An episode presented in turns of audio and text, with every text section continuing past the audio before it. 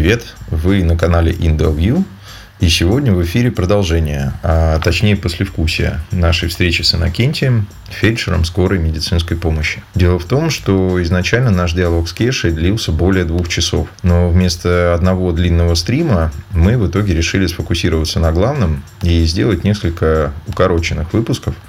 Основной и последующие, как своего рода deep dive в самые актуальные и наболевшие темы.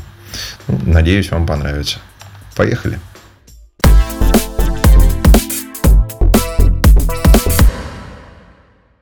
Кеш, я предлагаю до конца все-таки раскрыть тему важности и релевантности hard и soft skill ов в медицине. Скажи, как с этим обстоят дела вообще вот на зарубежных скорых?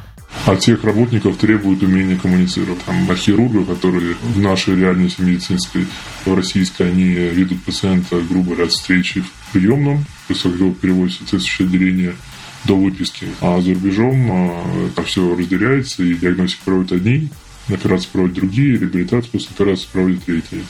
И там, наверное, да, те люди, которые оперируют, к мы приводят, э, которым приводят пациента в наркозе, им, в принципе, коммуницировать не обязательно.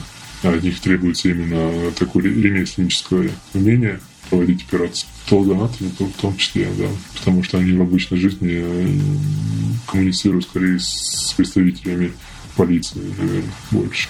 Своя этика. Каковы все же основные проблемы с текущей системой э, работы скорой помощи? С чем они связаны и можно ли их как-то решить? Требования отчетности. Человек делает на работе то, за что он несет не то чтобы ответственность, а то, что с него спрашивают. По каким критериям его оценивают.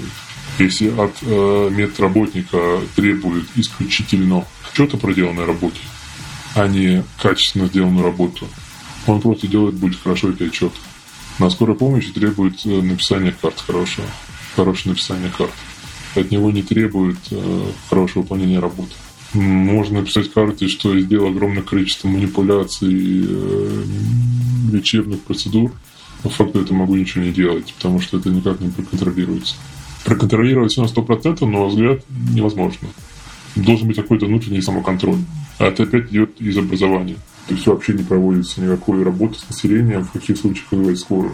И люди э, просто не знают, как различить э, сотрудника скорой, сотрудника неотложной медицинской помощи, э, поликлинического врача. Они не знают, в какие ситуации к кому обращаться. В этом случае здесь э, просто не какое-то одно звено, здесь все в совокупности. Плохая работа поликлиники приводит к большим количеством вызовов на скорой, когда нельзя записаться, там, скажем, банально с острой болью в животе когда пациент э, сам мог, мог бы прийти в поликлинику к хирургу, к дежурному, хирург бы его осмотрел, сделал бы УЗИ, и уже бы сказал бы, да, есть какая-то острая патология, требующая немедленного вмешательства, либо нету. Приводит к тому, что человек вызывает скорую. Невозможность обратиться в больницу. У нас регулярно, просто с пугающей регулярностью случаются вызовы к забору скорой, к забору больницы. То есть мы адрес вызова адрес больницы УКПП. Мы приезжаем, мы видим картину, что сознательный гражданин понимает, что зачем дергать скорую, она ну, спасает жизни. А, такой есть образ большинства людей совершенно правильный. Они самостоятельно приезжают в больницу, им говорят, нет, мы вас не пустим, у нас либо по скорой, либо по новой госпитализации. Он, ему говорят, ну, вызывайте скорую мы приезжаем, понимаем, что да, действительно необходима госпитализация, оформляем документы и просто проезжаем 50 метров, завозим в приемную и даем это пациентам. То есть необходимо э, вести какой-то вот метод работы, по примеру, вот э, западных стран, когда есть приемное отделение, куда можно обратиться с улицы просто. Где ты пришел, тебе вышла тут же медсестра, спросила, что случилось, ну, либо дежурный администратор, и, соответственно, который имеет какое-то представление о работе организма, да, какое-то образование базовое, и понимает, что да, этот может подождать, а этого нужно принять срочно. Но в этом смысле какие-то подвижки есть, потому что я знаю, что в нескольких московских больницах строятся корпуса именно вот для приема пациента вот с улицы, что называется. Плюс такой еще момент, э, в силу вот реформирования медицинской системы, скорая помощь осталась единственная служба, имеющая машины, буквально машины, и, соответственно, если раньше у поликлиники всегда стоял там «Волга» универсал, которая могла в случае какой-то необходимости просто отвезти в больницу пациента, с медсестрой, например, или просто с водителем. Сейчас это упразднили, и малейшая перевозка, э, к малейшей перевозке привлекает скорая помощь. Нас также регулярно вызывают э, в поликлинике, когда приходят люди, врач осмотрел, совершенно обоснованно понимает, что этот случай требует немедленного медицинского вмешательства, и вызывать скорую. И даже в таком случае мы приезжаем и обязаны повторить все диагностические процедуры, которые уже провел врач. Например, нас врач-терапевт вызывает на, скажем, сердечный приступ, как бы пациенту, мы все равно должны повторно померить ему давление, снять кардиограмму еще раз, и только после этого принимать решение. А все это время. А бывают такие э, ситуации, когда прям время это, это критический фактор. Есть такое понятие, как золотой час в кардиологии, в неврологии, если говорить о инфарктах и инсультах, в течение которых надо оказывать э, медицинскую помощь. А здесь получается, вместо того, чтобы после диагностирования соответствующего заболевания тут же садить машину, отвезти в больницу, тратится как минимум минут 15-20 на доезд скорой, еще минут 20 на диагностику, как минимум, да, как минимум минут 20 на диагностику бригады скорой помощи, повторно этого пациента, и дорога до больницы, то есть плюс 40 минут. А скажем, при, при ОКС, да, при остром коронарном синдроме, который предполагает э, инфаркт, эти 40 минут могут сыграть прям очень важную роль. Только человек может остаться инвалидом, либо его могут очень быстро вылечить. Современные медицинские технологии это позволяют.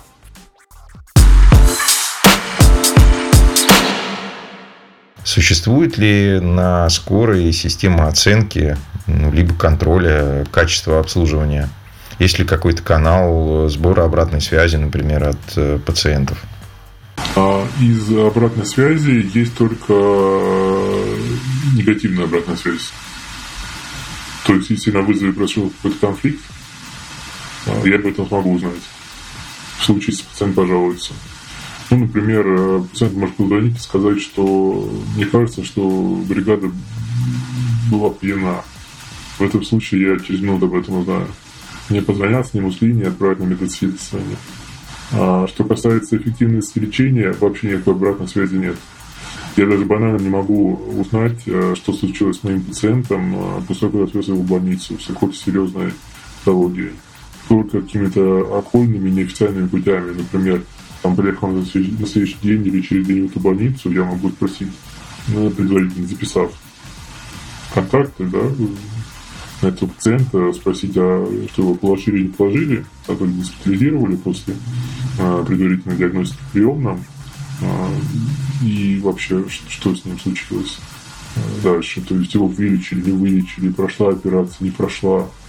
Единственное, что я могу сказать, это положили, либо не положили, то есть отправили домой, либо третий вариант – карта закрыта, ну, что означает, э, что пациент умер.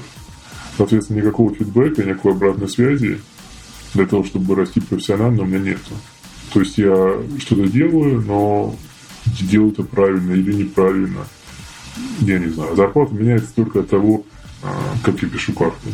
И в редких-редких случаях от меня независящих э, в случае, если э, происходит э, смерть пациента при бригаде СМБ.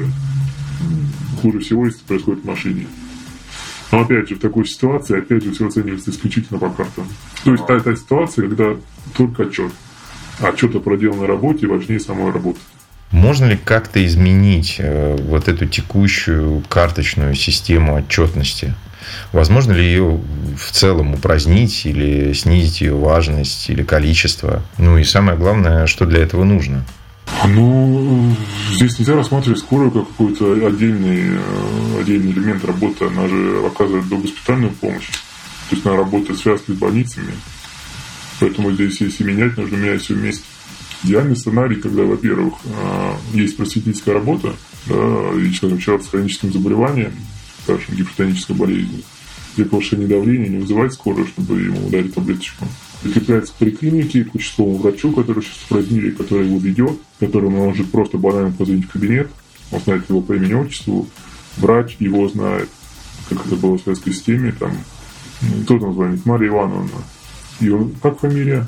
Э, Сузукина. Это я и назначал, число врачей всех пациентов на участке знали. Он говорит, Мария Ивановна, мы тебе таблетки выписали, ты их принимала, ой, что-то забыла. Мария Ивановна, их нужно принимать. Сейчас вы делаете это и это, выпейте это и это. Все, если не полегчает, через час еще раз позвоните. Соответственно, э, вызов скорой помощи такой ситуации вообще не случится. Да, да, у нас сейчас есть ВОПы, ну, у нас сейчас не нужно лечить население, у нас сейчас нужно, как это говорить, э, деньги следуют за пациентом.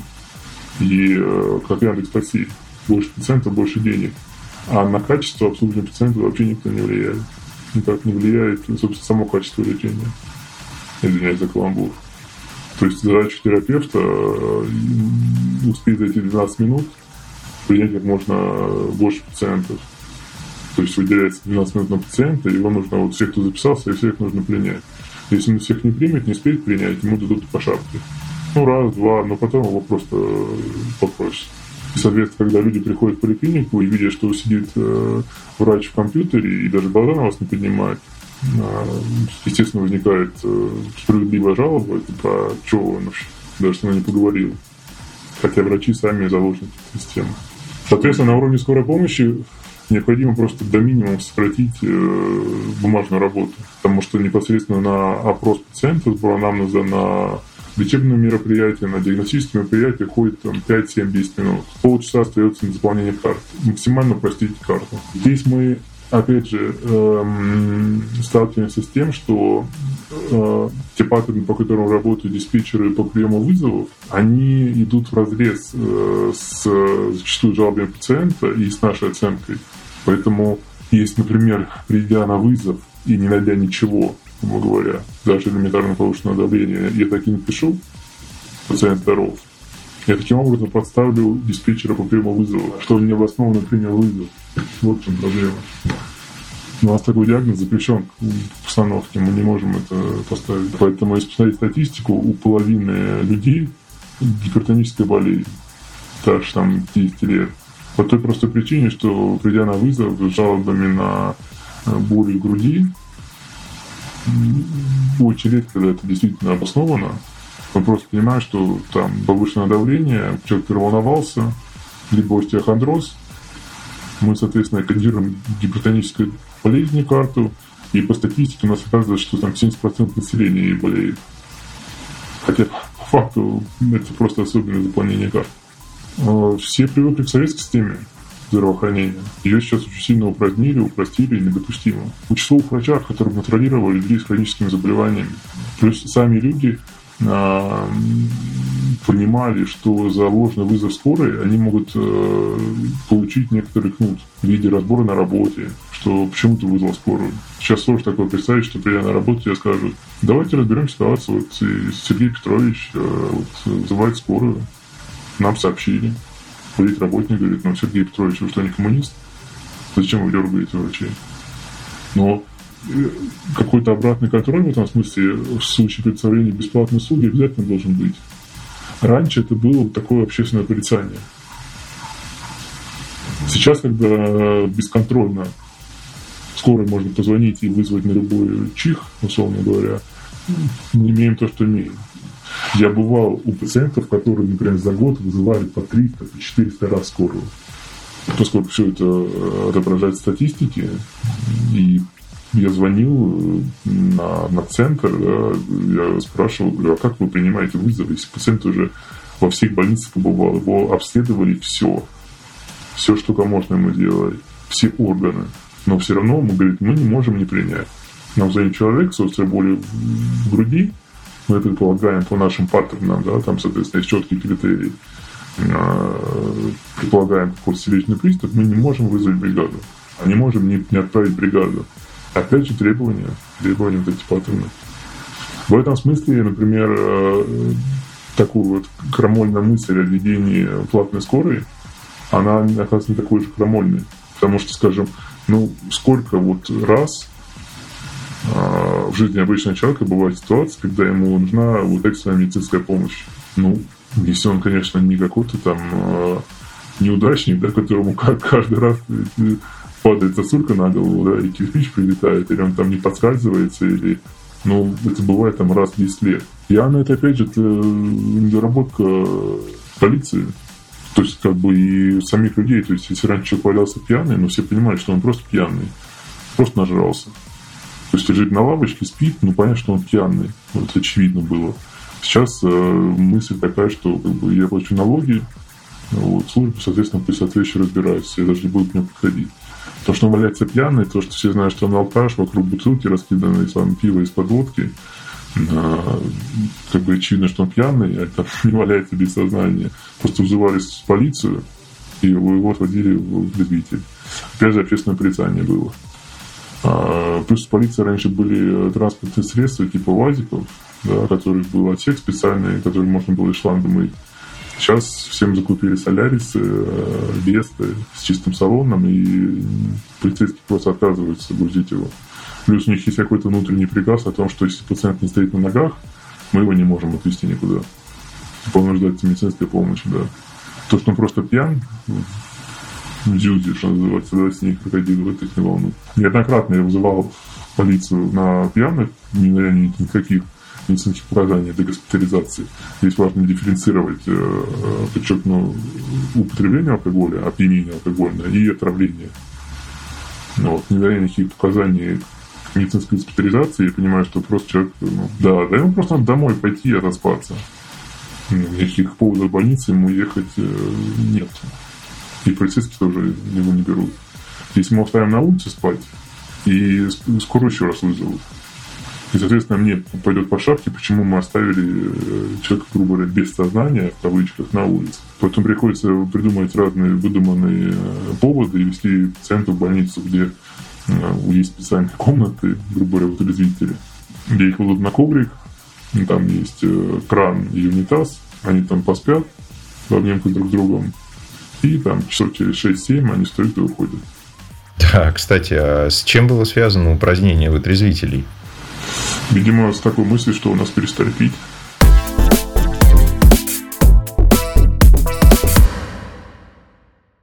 И вот э, на этой оптимистичной ноте мы, пожалуй, закончим вторую часть выпуска про скорую помощь. Очень скоро вы услышите третью, заключительную часть. И, пожалуй, мы на время закроем тему специфики работы на скорой и перейдем к другим, ну, не менее, надеюсь, интересным темам, сферам и отраслям. А с вами был Дел. Всем добра и до новых встреч в эфире.